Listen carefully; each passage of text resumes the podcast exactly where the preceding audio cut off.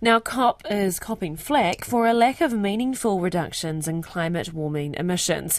After going into overtime, the two week climate summit wrapped up last night with countries agreeing to set up a loss and damage framework to help poorer nations badly affected by climate related disasters. But decisions on how much money is needed won't be made until at least next year. Caden Watts, an Indigenous climate activist, was as what was at COP 27 as an independent, and he told me about the decision decision and the prominence or lack of of Indigenous voices at the table? It's an interesting result because we welcome that there's a loss and damage fund. We welcome that parties are stepping up and actually taking some kind of action towards funding um, global south countries to actually uh, reciprocate for loss and damage and be able to adjust, uh, adapt to climate change, mitigate climate change effects. But this has come quite late in the process. And it's interesting when you look at the beginning of this COP because this was positioned as the action COP, the COP where we would be able to get things done and start operationalizing change. Um, but because the negotiations went so long, because parties weren't able to agree on certain language, uh, we've ended up in a very similar, situa- similar situation than when we started. So we have an agreement, we have a fund, we have a network to help uh, global south countries adapt to climate change and fund loss and damage. But the decisions surrounding that aren't going to come till next year. And I just wonder how many more times we're going to have to go through this before we can actually have global south countries being able to adapt to climate change when mm. they weren't the ones causing this. It was described as one of the most significant decisions since the Paris Agreement. And the Paris Agreement is actually, you know, it's been quite some time mm. since then. What is the solution? It feels as though that every time it comes around to a COP, and we've had our own climate change minister say it's a nightmare, quote, to make mm. any decisions or get any traction at these, these particular summits.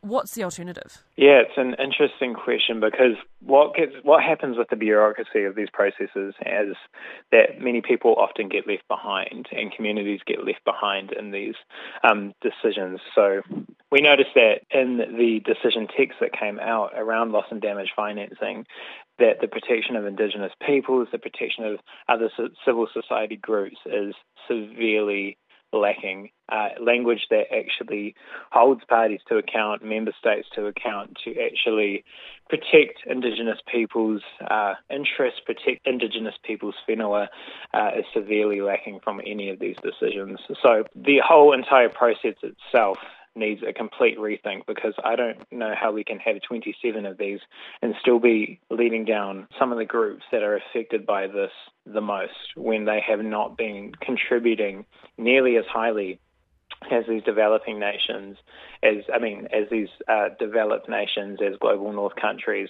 uh, towards climate change. So the process itself is severely lacking in how we allocate resources, what equity looks like in a climate change response.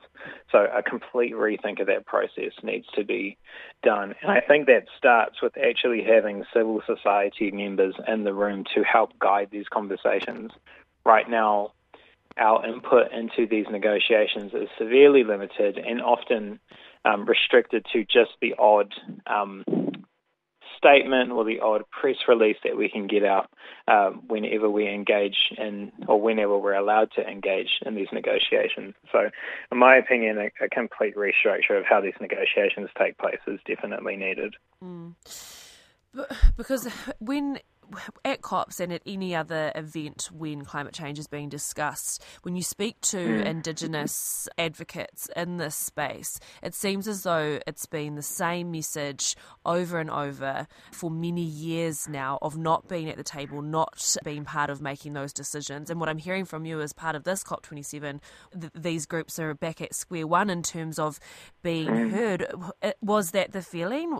Absolutely, absolutely. And I don't know how many more times it has to be said that the rights of these marginalised communities are important and need to be at the forefront of these conversations. But if it needs to be said again, you will see these groups turning up year after year to reiterate that message because it's absolutely needed.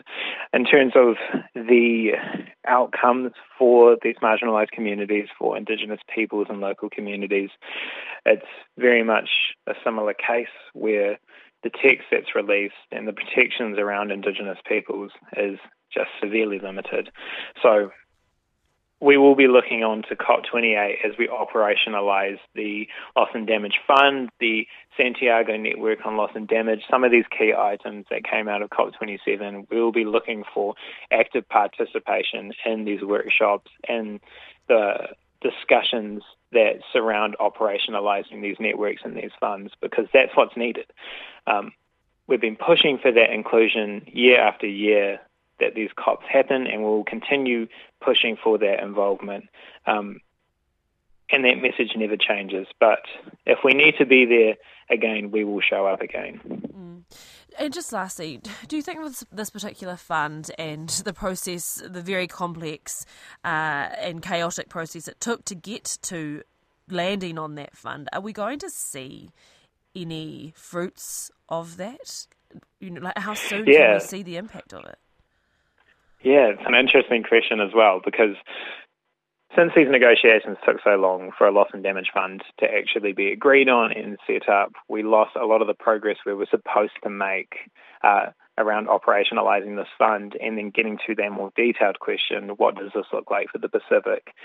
I know that it's, it's widely known in New Zealand now that the New Zealand government pledged $20 million towards loss and damage financing at the very beginning of this COP, positioning itself as a, uh, let's say, leader in the discussions around loss and damage financing. But in the grand scheme of things, that $20 million is not new money, and we need to see stronger commitments and stronger pledges for our Pacific neighbours and for back home. We have Māori showing up to these events, um, often relying on their communities to get them there, and yet aren't um, positioned in these conversations um, like they should be, or, or spoken to and, and negotiated with um, at these conferences like they should be. So, uh, when we will actually see the decisions being made here trickle down to action within our own territory, within the Pacific, within Aotearoa, um, the longer these negotiations are pushed out, the longer it's going to be before we actually see any kind of repatriation for the damages um, that global north countries have caused uh, in for climate change, and particularly loss and damage within the Pacific.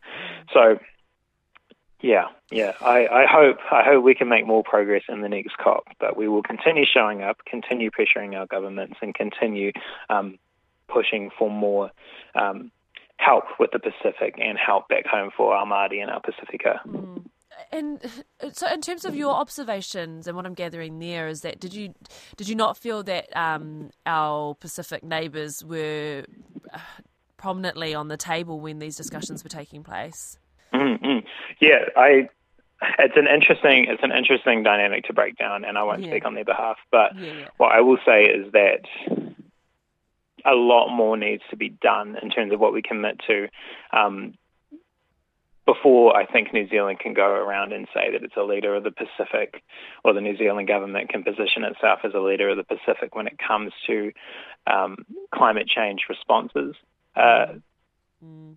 COP, COP26 had some really good decisions that came out of it and pledges from the government ahead of COP26 uh, kicking off with the $1.3 billion. But what we needed at this COP was more was more um, priority given to the Pacific and more funding going towards the Pacific and Māori back home. Because if we want to be helping our Pacific neighbours, that's what we need to be doing. We need to be funding loss and damage now. We can't keep waiting for funds to be established um, in these international networks and, and keep waiting on the progress of others. We need to be showing right now that we are capable of helping and, and doing and righting the wrongs that um, have happened because of climate breakdown in the Pacific. So mm. I won't speak on their behalf, but a lot more can be done. And that was climate change advocate who was at COP27, Caden Watts. And the oil and gas delegation at Sharm el Sheikh was larger than those of most big countries and had greater access to negotiations than activists.